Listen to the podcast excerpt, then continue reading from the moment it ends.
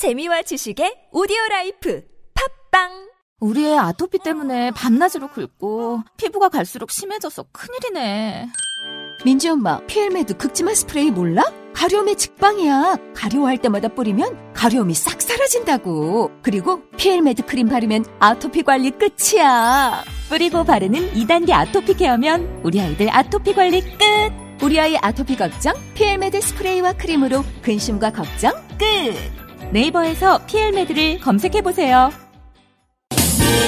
김 사장님, 회사 사은품 고르셨어요? 하나원 비즈마켓에서 주문하세요. 박 대리님, 오피스 용품 필요하시죠? 하나원 비즈마켓에서 주문하세요. 사은품과 오피스 용품을 하나로 저 지진이와 함께 하나만 기억하세요. 하나원 비즈마켓 지금 검색하세요. 지금까지 이런 철학은 없었다. 이것은 자기개발서인가 입문서인가? 2천여 명의 CEO가 극찬하고 독자들이 먼저 알아보고 강력 추천한 세상에서 가장 쓸모 있는 철학책. 일상의 고민에서 비즈니스 전략까지 철학은 반드시 답을 찾는다.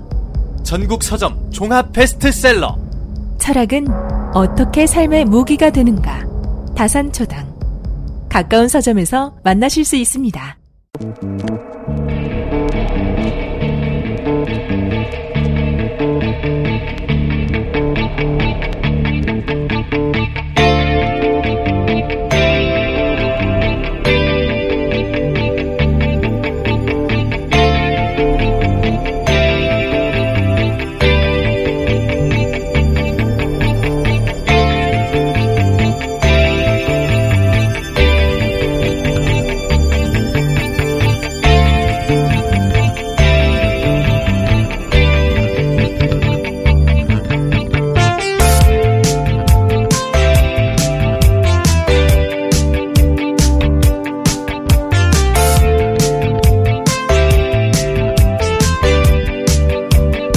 안녕하세요. 김호준입니다. 지난 일요일 우크라이나 대선이 있었고 월요일 결선 투표에 진출한 두 후보가 결정됐습니다. 한 사람은 현직 대통령이고 또 한 사람은 현직 코미디언입니다. 현직 코미디언 젤렌스키는 평범한 사람이 대통령이 되는 드라마의 주인공 역을 맡아 인기를 얻자 아예 그 드라마 제목과 같은 정당을 창당해 출마해서 30% 득표로 결선 1위로 진출했습니다.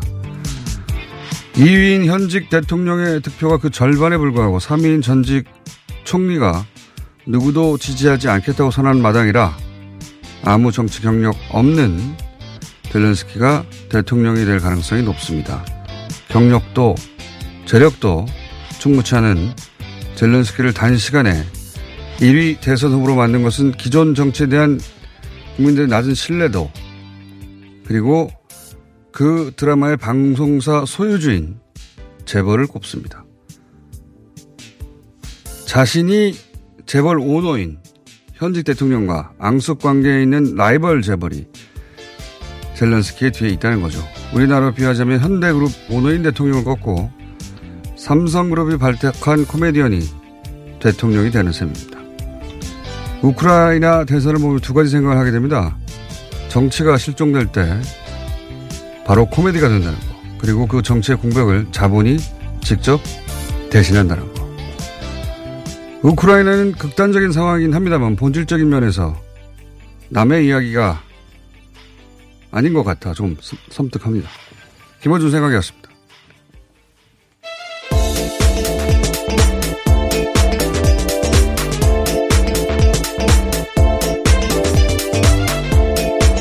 시사인의 김은지입니다. 네. 우리 언론들은 통상 이 지역에 큰 관심이 없어서인지. 네, 아무래도 서방 언론 중심이다 예, 보니까요. 해설 보도가 잘 없는데, 어, 현직 대통령도 우크라이나, 전직 총리도 사실은, 어, 자본가들이고, 이번에 등장한 코미디언 뒤에는 현직 대통령이 운영하는 회사의 라이벌 재벌이 있다는 게 그 동네 이야기인 거고요. 예. 어, 이 지역이 이제 미국과 러시아가 부딪힌 최전선이기도 하고 서유럽과 러시아의 경기이기도 해서 저는 개인적으로 관심이 많아서 이런 뉴스들을 챙겨보는데 이게 그러니까 자본의 전쟁의 면이 있는 겁니다. 예. 우크라이나가 과거에 어, 구소련이 해체되면서 자본주의를 이행하는 과정에 성공적이지 못했던 케이스, 어, 이라 국민들의 정치적 신뢰도가 아주 낮거든요. 예. 그 정치 공백을 직접 자본이 대신 하는. 네, 포퓰리즘을 등에 업고. 예, 셈인 거죠. 여, 여기는 이제 직접 그렇게 자본이 앞, 어, 전면에 나서는 것이고 우리나라는 이제 정치가 이 자본 욕망을 어, 각종 법으로 어느 정도 통제하긴 하는데 과연 충분한가? 어, 우크라이나는 이제 겉으로 드러나서 하나의 우화가 된 거 아닙니까? 좀 무스깡스럽게. 어, 그런데 뭐 우리나라라고 해서 예를 들어 박근혜 전 대통령 시절에 삼성이 자기 승계 문제를 어, 해결하기 위해서 어떻게 정치를 이용했나. 실제로 뭐. 그런 일들이 있었다라고 예. 특검 수사 결과 나왔고요. 일정 부분 또 법원 판결로도 나왔습니다. 본질적으로는 우리도 그렇게 크게 다른 게 아니지 않냐.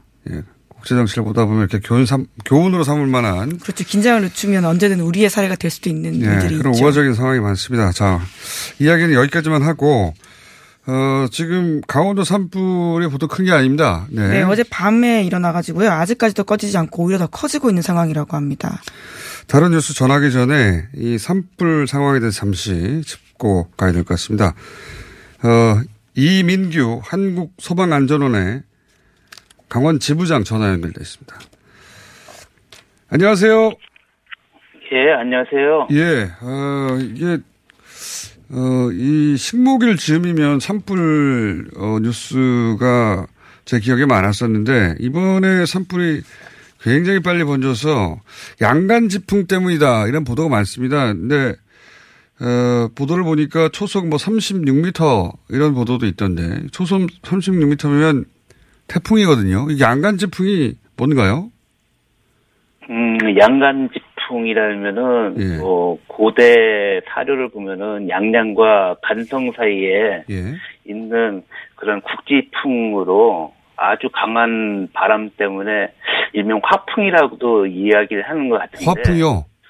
예, 예. 아, 바, 불을 몰고 온다고 예, 사풍. 불을, 어. 예, 예, 예. 화풍이라고도 얘기를 하는데, 어, 요는 지금 서쪽에서 불어오는, 예. 서쪽에서 고기압골에 의해서 이제 동쪽으로 저기압 상태에 불어오는 그 서풍이, 에, 백두대간을 넘어오면서, 어, 음. 냉기류하고 온기류 갖다 병행해서 오다가 그 사이에서 이제 강한 기류가 형성되면서 온도는 높아지고 그래서 고온 건조 상태의 강풍을 갖다 만들면서 시속 20 내지 30, 음. 35m 정도의 속도를 만드는 그런 강풍으로 변화되는 겁니다.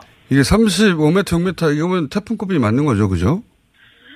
어, 태풍이라 하면은 통상적으로 이제 비바람을 같이 예. 몰고 오는데 얘는 건조한 상태에서 이제 음.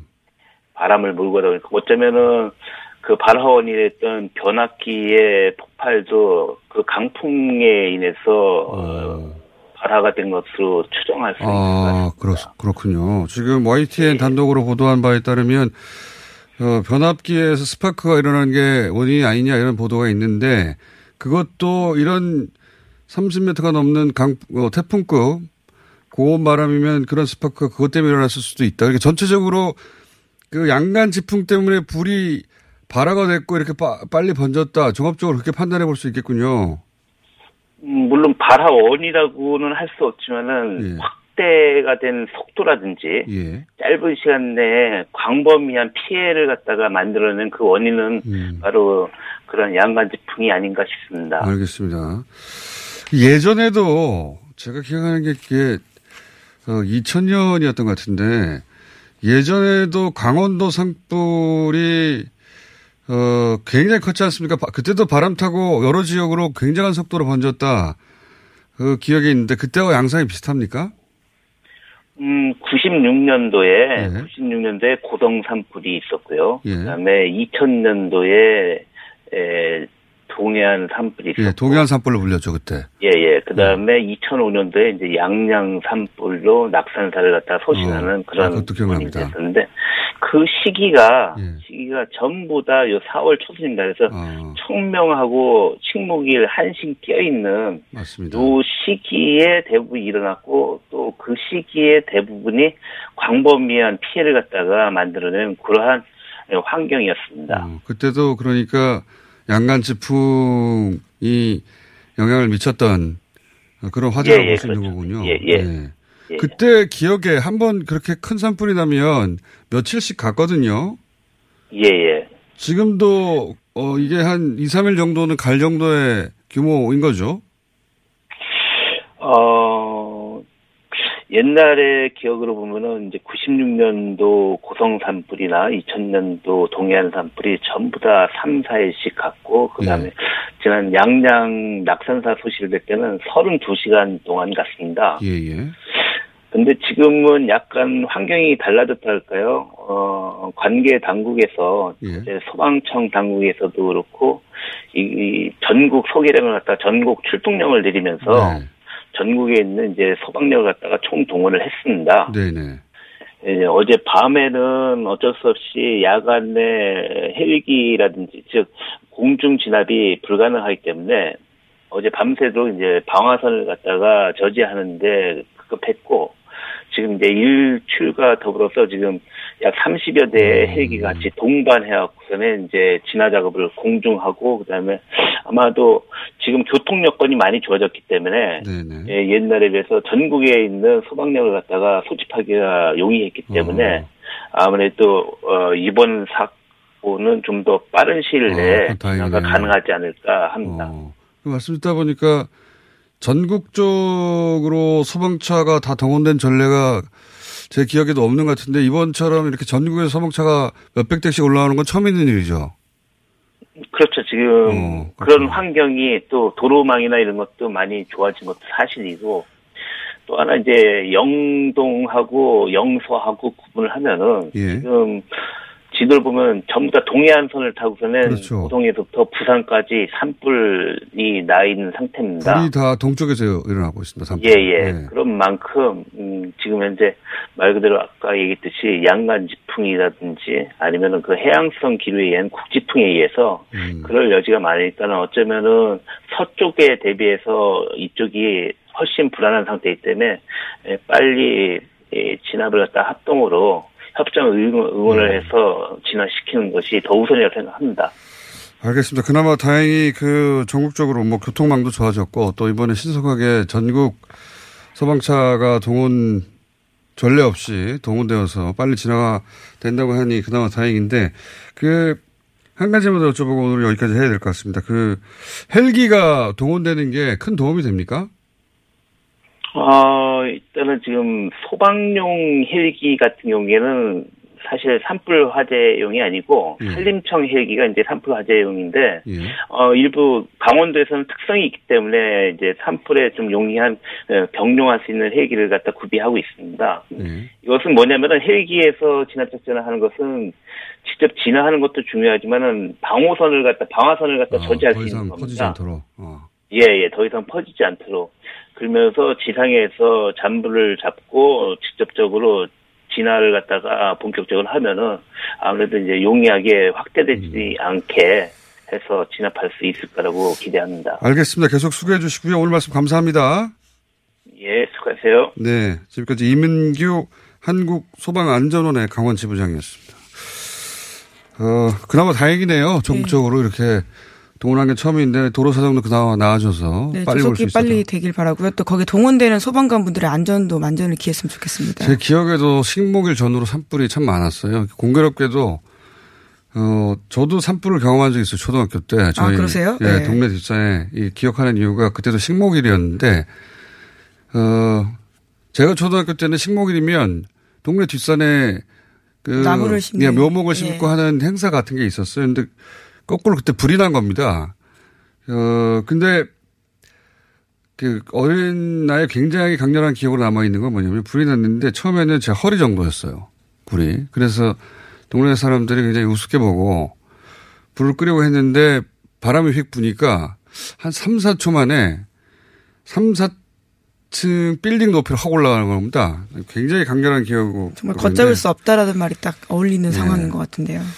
그 산불 인근 지역에 계신 분들은 속보 계속 보시고 근처도 가지 마시길. 제 그래서 트라우마처럼 남아 있어요. 예.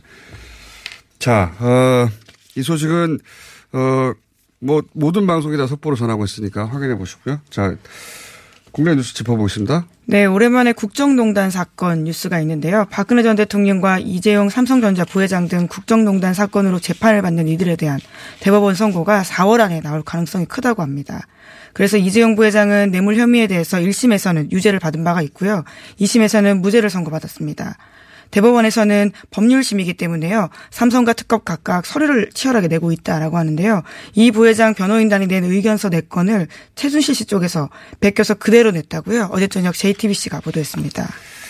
웃긴 일이죠, 사실. 예. 네, 그러니까 말 맞추고 있다라는 의심이 든다라고 하는 건데요. 의심이 아니라 지금 보면 제목하고 주어 빼고는 각주와 토씨까지 똑같다라고 예, 똑같다고 합니다. 하니까 예, 같은 변호인단이에요. 예, 서로 돈을 주고 받았는데 서로 부인하거나 서로 공격해야 되는데 그러기는커녕 사실상 어, 같은 그 의견서를 냈다는 것은 한 몸처럼 아직도 한 움직이고 몸처럼 움직인다는. 의심을 사게 되는 거죠. 예, 짜고 친다는 얘기죠. 예, 최순실 씨 쪽에서는요 법원의 공식 요청에서 받은 삼성 자료들을 참고했다 이렇게 주장을 하고 있습니다.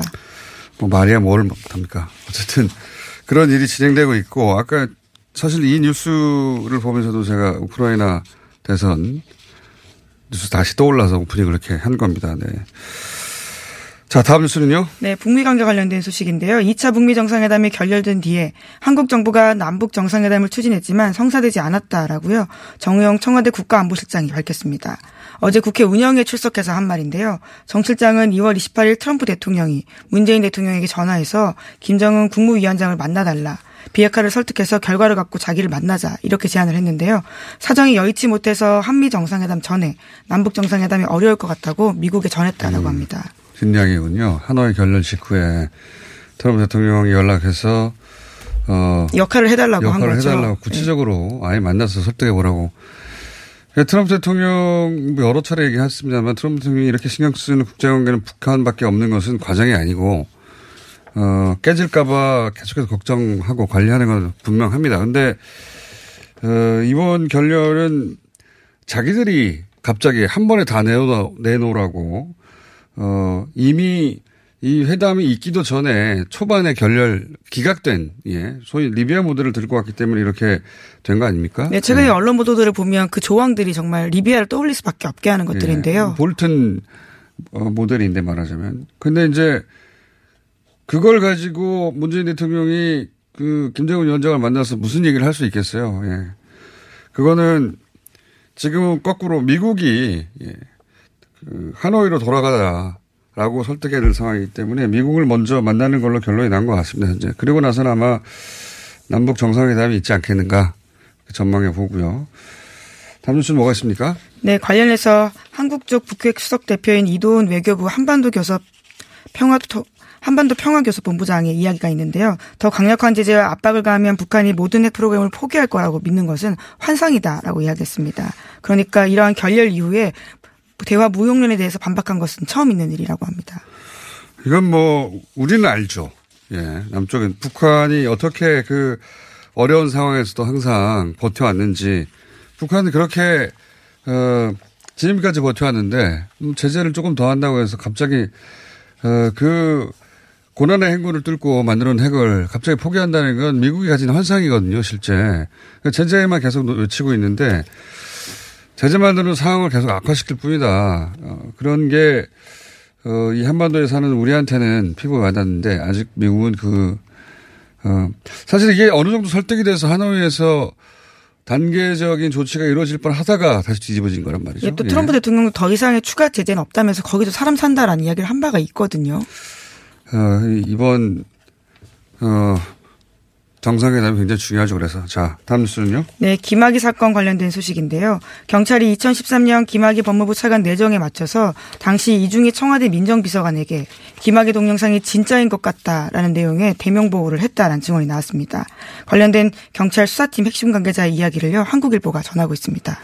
이 김학의 건은 말이죠. 어, 시간이 지나면 지날수록 예, 검찰의 수사를 더디하면 더디할수록 그리고 어, 당시 이 청와대에 있던 사람들이 부인한 부인할수록 더 그 반대되는 증언이 많이 나올 겁니다. 기다리고 참 참고 있던 2013년 당시에 경찰 수사팀 입장에서 할 말이 정말 많은 상황이긴 그렇죠. 하거든요. 그때는 정권 초기였고 청와대가 직접 찍어 누르니까 어쩔 수 없었지만 어, 지금 6년 지난 다음에도 계속 그때 그 자리에 있던 사람들이 똑같은 소리를 하면 더 이상 참기 힘들죠. 그래서 이런 직원들이 계속해서 나오는 거다. 예. 자, 다음은요. 예, 트럼프 대통령이 중국과의 무역 협상과 관련해서요. 우리는 매우 좋은 합의를 하려고 한다. 그렇지 않으면 아예 합의를 안 할 것이다. 이렇게 이야기했습니다. 백악관에서 기자들을 만나서 중국이 합의를 이루기를 매우 원한다면서 무슨 일이 일어날지 지켜보자라고 말하기도 했습니다. 어, 이게 트럼프 대통령 특유의 어, 이 협상 기술. 안 할 수도 있다라는 이야기를 예, 대놓고 하는 거죠. 협상 기술인데, 어, 우리가 그 트럼프식 뭐 딜에 대해서 여러 차례 얘기했지만 이 중국 상황을 계속 팔로우 하다 보면 참 재밌습니다. 그러니까 중국과 미국의 상황. 중국이 이제 앞으로 몇 년간, 어, 대미 무역 흑자, 예, 그 흑자를 어떻게 줄일 것인지, 그리고 대신 미국 물건을 얼마나 살 것인지, 어, 이걸 안을 내놨어요. 그것도 처음에 액수하고 비교할 수 없는 정도로 점점점 커져서 조 단위로 여기서 그 다니는 따- 그 달러입니다. 엄청난 액수죠. 조 단위로 계획을 내놨더니 그래서 협상이 거의 타결되고 아, 트럼프와 시진핑이 만날 것이라는 보도가 곧 정상회담 있다는 예, 식의 2월에 이야기가 나왔었죠. 있었죠. 예. 그래서 연속으로 회담하는 거 아니냐 그런 보도가 나왔었죠. 왜냐하면 중국이 그 어, 수치를 내놓고 협상단이 거의 합의가 된 것처럼 이야기가 됐었거든요. 근데 마지막에 트럼프 대통령이 그렇게 오랜 기간 협상한 결과물인데 그거에 두세 배를 내놔라. 갑자기 조금 더 올려달라가 아니라 트럼프식 거래의 기술이라고 볼 수 있는 건데요. 두세 배를 내놔라. 통상하지 않는 방법입니다. 예. 국가 간에 실무진 대충 얘기 끝내놓은 것을 어, 만나서 사인만 하는 게 아니라 트럼프 대통령이 그- 그때 한 번 더 지르는 겁니다. 엄청난 규모로. 예. 그리고 그러면서 어 그러지 않을 거면 아예 합의를 안 할 거다. 네, 실제로 하노이에서 노딜의 형태를 보여준 바가 있기 때문에요. 중국으로서도 부담이 될 수밖에 없는 상황입니다. 그렇죠. 그러니까 이제 중국이 미국에 못 간 겁니다. 예. 갔는데 이런 식으로 망신을 두세 당할 배, 수도 있는 거고요. 두세 배 내놔라 그러면 김정은 위원장이 당한 것과 똑같은 거를 당할 수도 있었던 거거든요. 물론 그 디테일은 좀 다르죠. 예. 어, 이거는 과- 완전히 돈 문제이고 어, 하노이 같은 경우는 정치적 상황 때문에 그렇게 된 것이긴 하겠지만 트럼프 대통령이 잘 하는 패턴이라는 겁니다. 그래서 지금 중국이 어, 굉장히 당하고 있다. 예. 트럼프식 딜이라는 게 이런 거다. 보- 굉장히 잘 보여준 네, 사례. 전 세계를 상대로 하고 있는 겁니다. 알겠습니다. 하나 정도 더 하고 그리고 옆에 에, 노란 머리로 앉아 계신 썬킴 교수와 어, 양복까지 입고 오셨네. 잠시 끝나라. 잠시. 네, 트럼프 대통령이 여전히 지금 밀러 특강 좀- 관련해서요. 잠깐만요. 네. 궁시렁궁시렁 좀 하지 마시고요. 자, 네, 밀로 특검 관련해서 한 소식인데요. 미국에서 특검팀과 민주당에서는 여전히 이 의혹이 끝나지 않았다라는 식으로 이야기를 하면서요. 트럼프 대통령을 옥죄고 있다라는 소식도 있습니다. 어, 이거는, 어, 민주당 진영, 예, 그리고 주류 언론 쪽에서 얘기는 하고 있는데, 지난번에도 한번 한번 말씀드렸지만, 어, 법리에 가까운 논쟁이에요. 그러니까 법적으로는 완전히 끝난 게 아니다. 아니면 디테일에 들어가는 건데, 디테일에 들어가는 순간 트럼프 대통령이 이깁니다. 트럼프 대통령은 그 일반 국민들이 그 디테일을 다 알 수 없잖아요. 근데 단순한 언어로 그걸 뒤엎어서 공격하는데 그런데 어쨌든 기소는 안 됐단 말이죠. 예, 그렇죠. 네, 사람들 머릿속에 기소가 됐어 안 됐어 안 됐다. 그럼 무죄네? 이렇게 어, 자리 잡기 십상이고 이걸 구체적으로 따져들어서 그렇지만 이 디테일을 봐라. 그건 아니다라고 반론해봐야 대중 여론 을 다루는 측면에서 보자면 굉장히 불리합니다. 민주당이. 네, 그래서 예. 아주 쉽게 그냥 가짜 뉴스라고 트럼프 대통령이 반박하는데요. 오늘 새벽 트위터에도 그렇게 썼습니다. 길게 쓸 필요가 없어요. 네, 이렇게 뉴욕 타임스 기사 가짜 뉴스다. 뮬러 특검 보고서 전체를 지금 어, 공개하라고 민주당에서는 공격하는데 물론 전체를 공개하면 그 중에 어, 완벽하게 무죄를 준 게 아니다. 라는 게 드러나겠죠. 드러나겠지만 그때부터는 굉장히 테크니컬한 싸움이 되는 예, 거거든요. 본문을 다 읽는 사람도 사실 많지 않을 가능성이 크고요. 그러면 대중 정치에서는 불리한 네, 위치입니다. 그게. 그게 민- 400쪽이 넘는다라고 예, 합니다. 그래서 민주당이 여기에 매달리는 이유를 알겠는데 남의 구경이나 우리가 훨씬 더 객관적인데 그렇게 해서는 불리할 것이다. 자 여기까지 하고요. 옆에 어, 양복을 입고 오셨네요. 양복. 네, 외부 강연이 있어가지고 끝나고. 강연. 끝인 것이다. 그렇죠. 교수님이시니까. 아, 저도 뭐 일을 해야죠, 네. 네. 어, 무료 교수님입니다. 예. 그렇습니다. 여기서 제가, 네. 구박받고 있지만 무료 교수님이시고 어, 오늘 여쭤볼 것은 고구마 줄기. 예, 고구마 줄기. 사탕. 예, 왜냐면은 이제 최근에 김학의도 그렇고, 네, 뭐 KT 어, 채용권도 그렇고 계속해서 한 번에 다 안 나오고 버닝썬도 그렇고 네. 고구마 줄기처럼 계속 이어져 가거든요. 이 고구마 줄기, 줄줄이 사탕, 줄줄이 비엔나와 비슷한 표현이 영어에 있는데. 줄줄이 비엔나. 오랜만에 들어보네요. 줄줄이 비엔나. 예. 이게 of vipers란 말이 있거든요. Vipers. V-I-P-E-R이 그 살모사, 독사인데 네. N-E-S-T가 그 둥지고 살모사의 둥지. 이게 음. 땅 속에 살모사들이 수십 마리가 또아리를 틀고 숨어 있다가 한 마리를 잡아 올리니까 다른 놈도 끌려 올라오고 끌려 올라오고 끌려 올라오고. 음, 줄줄이 비엔나의 살아있는 동물 버전이네요. 그렇죠. 이게 그 1920년대 미국 프로히비션 그 금주령 당시에 네. FBI가 마피아를 단속할 때 이걸 소탕할 때 썼던 표현이거든요. 아하. 한놈 잡으니까 또 한 놈이 또 잡혀오고 또 잡혀오고 이런 식으로. 아, 그런 그때 처음 등장한 거예요. 그렇죠. 음, 뭐 유래가 있는 표현이네요. 그러니까 우리 고구마 줄기하고 딱 어, 맞는 표현이네요. Nest of vipers. 좀더 무시무시하죠. 우리는 뭐 줄줄이 비엔나 사탕인데 저쪽엔 네, 독사니까. 식물, 네, 우리는 식물이죠. 저쪽엔 동물이고요. 동물도 독사를 파충류죠. 예, 파충류. 이거 하나밖에 없어요? Nest 네? of vipers. 아 이게 그, 그 알카포네가 나오는 영화에 보면 대부분 이 다 대사가 나와요. 그 케빈 코스트너의 언터처블 보면 케빈 코스트너가 알카포네 보고 viper 라고 외치는 장면이 나오거든요. 음, 그런데 그 말은 이 nest of viper 에서 나온 거죠. 나온 것이다. 유래한 것이다. 갑자기 똑똑해 보입니다. 예. 양복을 입어서 그렇습니다. 수상김 씨. 오늘 여기까지 하겠습니다. 감사합니다. 네. 시사인의 김은지였습니다. 감사합니다. 그리고 썬킴이었습니다. 감사합니다. 검은 내연을 부릉하고 내뿜는 차량에 눈살 찌푸리신 적 있으시죠? 19년 2월 15일 미세먼지 특별법 시행에 따라 미세먼지가 심한 날 연료 구분 없이 5등급 차량의 수도권 운행이 제한됩니다. 위반 시 10만원의 과태료가 부과되니 내 차가 5등급인지 환경부 콜센터 1833-7435에서 확인하세요. 또한 서울시에서 노후 차량 조기 폐차, 내연 저감 장치 부착을 지원해 준다니 자세한 사항은 120 다산 콜센터로 문의하세요. 이 캠페인은 서울특별시와 함께합니다. 아, 시원하다. 오빠, 나 오빠 로션 좀. 안 돼. 저번에도 쓰고 가져갔잖아. 오빠 거 엄청 좋던데? 얼굴이 환해지는 게 남자 화장품이 왜 이렇게 좋아? 갈색병 원료, 명품 비피다가 고함량으로 들어가 있다네. 오빠 이거 바르고 얼굴 엄청 환해졌잖아. 아, 그게 다 로션 덕분이었구나. 빨리 내놔, 나 좀 쓰게. 바르는 순간 살아나는 환한 얼굴. 여자가 탐내는 남자 로션 헤이브로 맨즈 브라운 올인원 로션. 지금 포털에 헤이브로 검색하세요. 모닝똥? 제겐 사치였죠. 내가 토끼인지 토끼똥이 나인지. 내가 변을 본 것인지 변을 당한 것인지 나는 바나나이고 싶다. 간혹 구렁이이고도 싶다. 아 큰일 났네. 이거 이러면 다 죽어. 미궁 대장사랑! 빅동의 추억 미궁 대장사랑이 찾아드립니다. 아침마다 원숭이를 불러 모으는 미궁 대장사랑이었습니다. 지금까지 이런 코업은 없었다. 이것은 페루의 산삼인가 마카인가. 호흡에 마카가 왜 나와? 코업이 페루산 마카로 업그레이드 했거든. 진짜? 오빠 열심히 먹어야겠다. 아홉 가지 기능성 원료로 피로, 타파, 활력, 충전.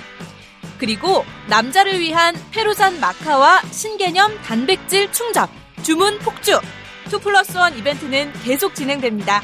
코어업 검색해주세요.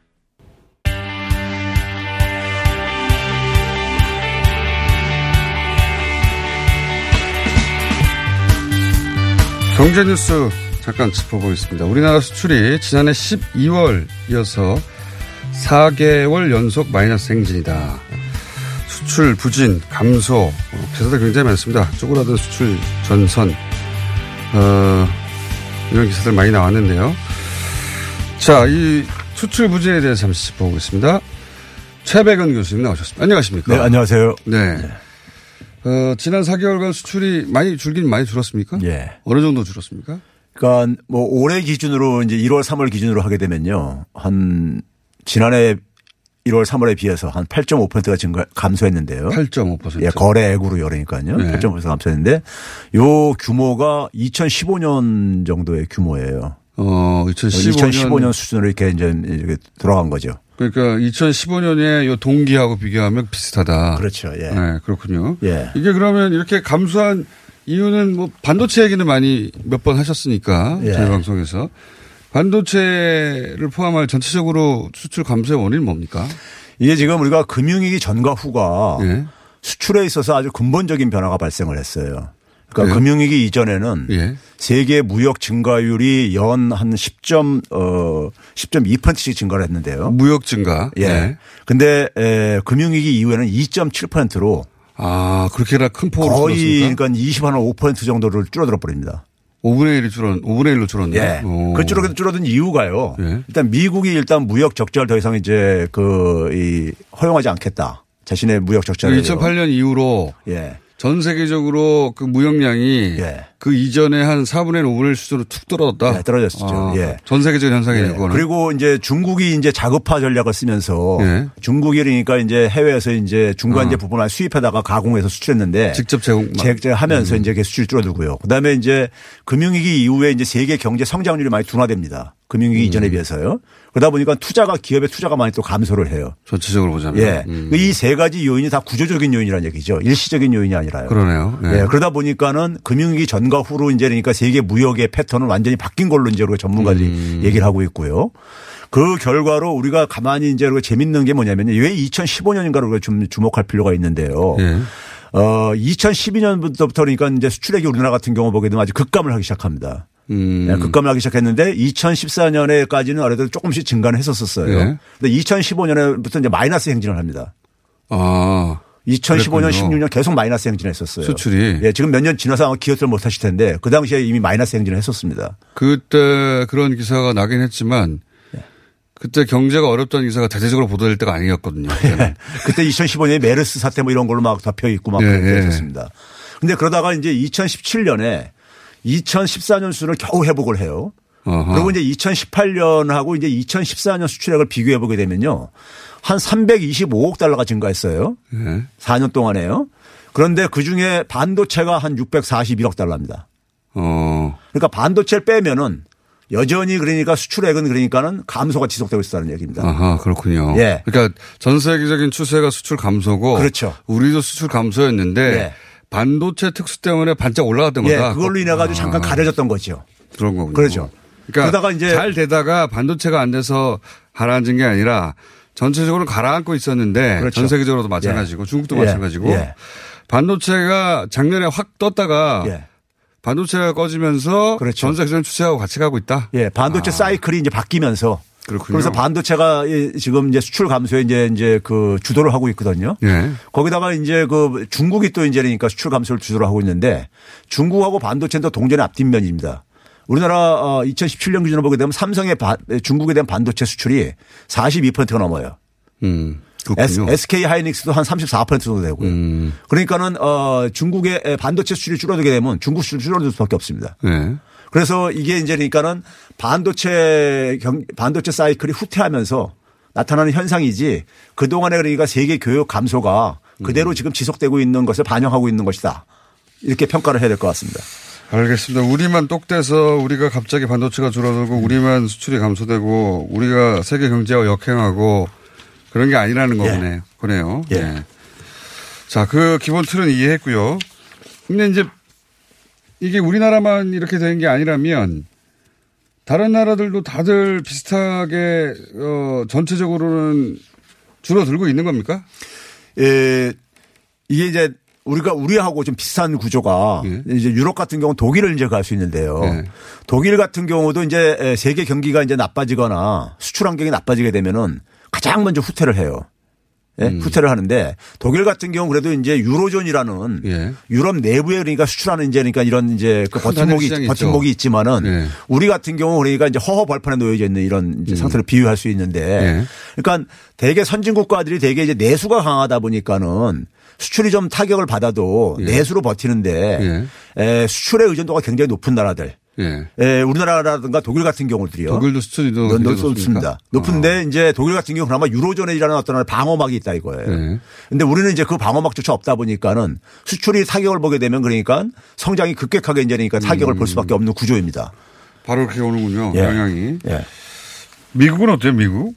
어, 미국만 하더라도 내수의 의존도가 굉장히 높죠. 그러니까 소위 말해서 가계 소비의 의존도가 한 3분의 2에서 인구가 한 3억이 70% 정도 넘으니까. 차지하니까요. 예. 그래서 에, 우리가 최근에 보게 되면은 생산과 설비 투자가 같이 감소하는 이유가 수출의 주력 산업이 제조업인데 수출이 감소하다 보니까 생산과 설비 투자로 연- 연쇄적으로 나타날 수밖에 없는 거예요.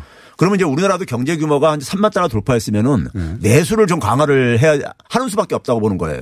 왜냐하면 수출 빼고 내수뿐이 안 남는 게 없는, 없는 거거든요. 음. 그렇죠. 뭐 밖에서 물건이 팔리든 안에서 물건이 팔리든 둘 중 하나 아닙니까? 그렇죠. 수출의 수출의 수출액이 감소하는 상황 속에서 예. 우리가 선택할 수 있는 것은 내수뿐이 없다 이거예요. 내수 진짜. 예. 예. 그래서 내수 주도로 성장을 그러니까 우리가 전략을 바꿀 수밖에 없는 게 예. 지금 경제 상황이다 이렇게 보고 있는 것이고요. 예. 그럼 내수 주도로 바뀔 때 우리가 내수의 주 양축은 기업 투자하고 가계 소비입니다. 그렇죠. 근데 기업 투자는 기본적으로 수출과 연계돼 있어요. 그렇겠네요. 그러니까 음. 기업 투자를 주도로 하기가 험지 힘듭니다. 근데 전세 내- 이렇게 수출이 줄어들고 있는데 그렇죠. 기업에 투자만 많이 하면 뭐, 뭐 하냐. 기업 투자는 기업이. 안 하죠. 그리고 안, 하- 안 하겠죠, 예, 당연히. 팔릴 때가 팔리는 데가 잠깐 줄어들고 있으니까요. 음, 그러면 이제 그러면 이제 내수에서 가계 소비를 증가시켜 가지고 그거밖에 없네요. 그래서 가계 예. 소비 증가시키고 그러다음에 이제 그걸로 기업 투자도 그러니까 유도를 하는 예. 이런 방식밖에 없다는 얘기죠. 그래서 삼성전자 같은 경우도 보게 되면 지금 가전이라든가 이런 내수 품목을 예. 오히려 지금 신경 쓰고 가- 강화를 하고 있어요. 왜 그러냐면은 수출이 굉장히 지금 타격 볼 수 없다 보니까요. 어. 그러면 그런 상황 속에서 우리가 내 가계 소비 강화라는 것은 결국 가계 소득 강화인 겁니다. 돈이 있어야 사니까. 그렇죠. 예. 그런 점에서 이제 소득주 성장이 더 강화될 필요가 있다는 얘기입니다. 오히려 더 필요하다. 그렇죠. 이 수출이 지금 이렇게 환경이 나빠지는 그러니까 소득. 주도 성장 때문에 수출이 줄어든 것도 아니거니와 그렇죠. 소득 주도 성장 때문에 어 지금 어, 수출 마이너스 행진이 일어난 게 아닌데다가 그걸 회복하려면 국내 소비가 진작돼야 되는데 그렇죠. 그러자면은 결국은 소득이 높아질 수밖에 없다 방법이. 그렇죠. 그 방법 단순하게 그렇습니다. 이해가 예. 됩니다. 예. 예. 왜 이렇게 단순하게 이해를 안 시켜주죠? 다른 분들은. 예. 그러면 그 소득 주도 성장에 대한 이야기는 아- 알았고요. 그게 오히려 더 필요하다 지금 예. 상황에서는. 여기서 그러면 정부가 내놓을 어 추가적인 뭐랄까요 소비 진작 방안 혹은 뭐 필요한 조치가 뭐가 있습니까? 지금 그러니까 우리가 가계 소득을 우리가 그러니까 하루 아침에 예. 완전히 강화시키기 쉽지가 않잖아요. 그렇죠. 예, 이거 복지도 강하고 막 그래야 되는데 예. 이게 뭐 또 이제 협조도 잘 안 되고 정치권에서도 예. 자 그러다 보니까 그러면은 결국 수출의 그 공백을 예. 메울 부분이 필요한 거죠. 예. 이- 어쨌든 간에요. 그게 이제 바로 이제 정부의 역할인 겁니다. 예. 우리가 가계 소비, 기업 투자, 정부가 이게 이제 내수의 3, 개 축인데 3개 축인데 결국 정부 재정으로 보강할 수밖에 없는 거죠. 예. 근데 우리가 지금 보게 되면 정부 재정이 그러면 IMF가 권유했듯이 추경을 해야 됩니까? 맞습니다. 근데 정부 재정을 우리가 굉장히 보수적으로 운영을 하는 게 박근혜 정부와 작은 정부를 지향을 했었어요. 예. 근데 박근혜 정부에서도 국가 부채가요. 예. GDP 대비 4.5%포인트가 2013년에서 2016년까지 증가했습니다. 예. 근데 문재인 정부에서는 오히려 줄어들었어요. 왜냐면요 추경하려고 해도 국회에서 통과를 시켜줘야지 추경을 하죠. 예. 아니 재정 편성도 제가 볼 때는 아, 재정 편성도 편성 자체도 보수- 우리가 규모를 잡, 잡아야 됩니다.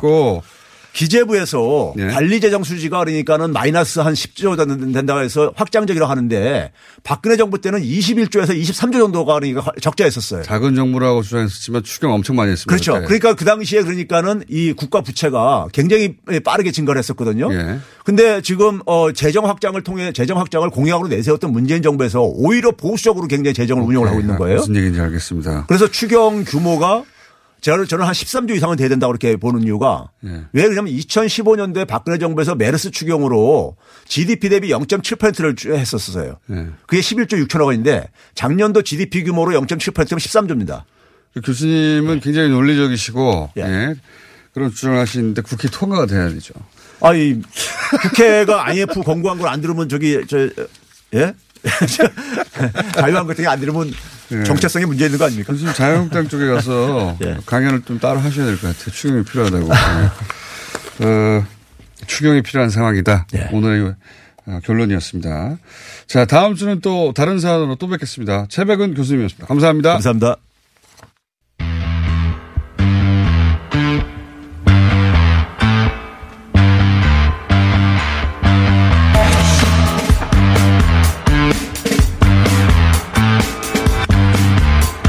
국회 기재위가 종교인 퇴직 소득세, 예, 생소한 어, 분야죠. 종교인 퇴직 소득세 이걸 완화하자 하는 개정안을 만장일치로 통과시킨 것을 예, 법사위가 저도를 걸었습니다. 자, 박주민 최고 민당 최고위원 연결해 보겠습니다. 안녕하십니까? 예, 안녕하십니까. 예. 그 일반 국민들은 이제 종교인 과세 시행되는 거 아니냐 이렇게만 기억하고 있었는데 종교인 퇴직금 과세는 완화하자는 개정안이 나왔다는 자체를 거의 모르는데요. 이, 이 개정안 내용이 어떻게 됩니까? 그러니까 종교인이 받게 되는 퇴직금의 경우에 예. 어, 일반적인 경우와 달리 어, 2018년 이후 분에 대해서만 계산을 해가지고 퇴직금 과세를 하자라는 내용이었어요. 아, 그러면 제가 잘 이해했나 봐주십시오. 예를 들어서 목사님으로 30년 근무했습니다. 예. 네네. 특히 뭐 대형 교회 같은 경우에 적용 대상일 것 같은데. 그런데 그 퇴직금도 과세 대상인데 그런데 어 30년 하지 말고 작년 1년 근무한 어 세금만 내자 이런 겁니까 한마디로? 그러니까 그렇게 되는 거죠. 그러니까 2018년 이후에 근무했던 부분만 어, 과세 대상으로 삼아가지고 퇴직금 관련된 계산을 한 뒤에 예. 어, 거기에다가 퇴- 세금만 물리자 이렇게 됩니다. 그 말이 안 되지 않습니까?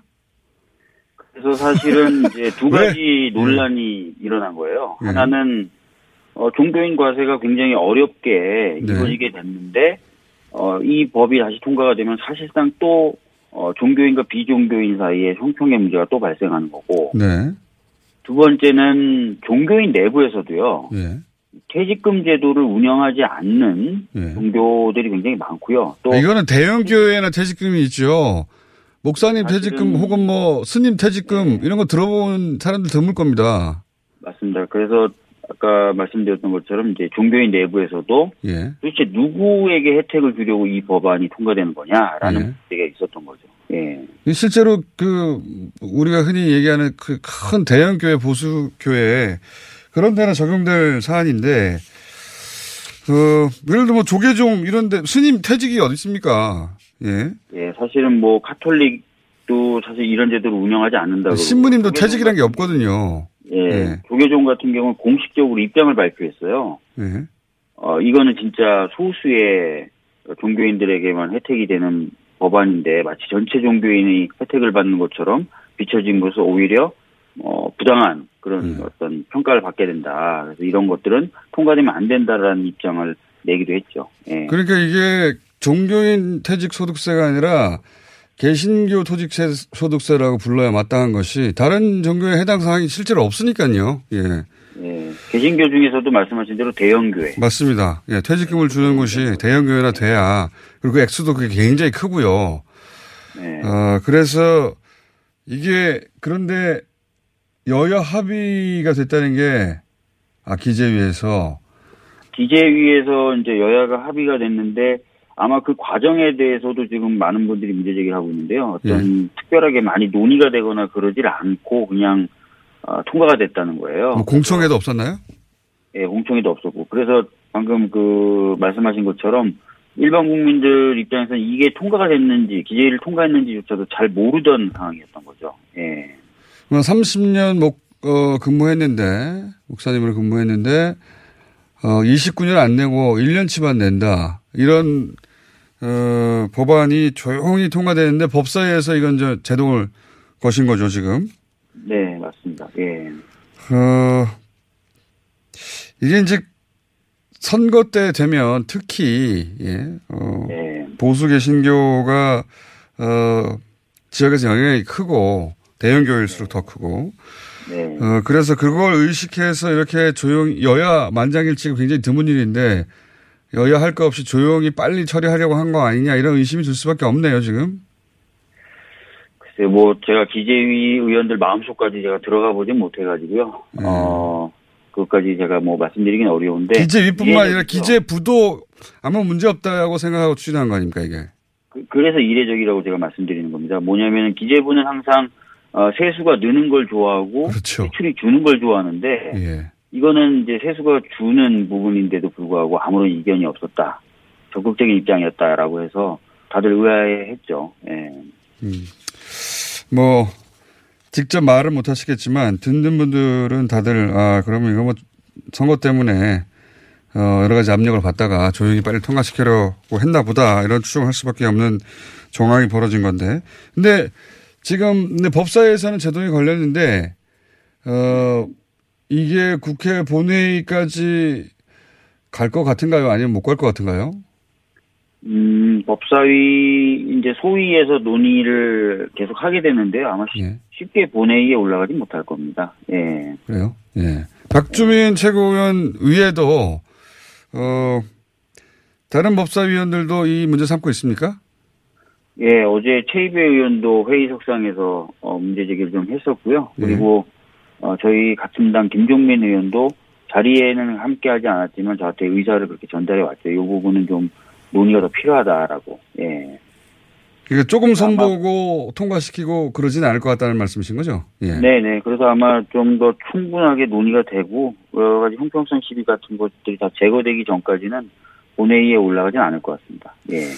자, 어, 이건 어떻습니까? 어, 종교인들이 다음 달에 퇴직소득을 신고해야 하는데 이번 달에 법이 통과되지 않으면 법 개정 후에 환급해 줘야 하는 문제가 있다고 어, 홍남기 부총리가 얘기를 했습니다. 예. 여기 대해서는 어떻게 생각하세요? 이거는 이제 이 법이 통과된다는 걸 전제로 한 발언이에요.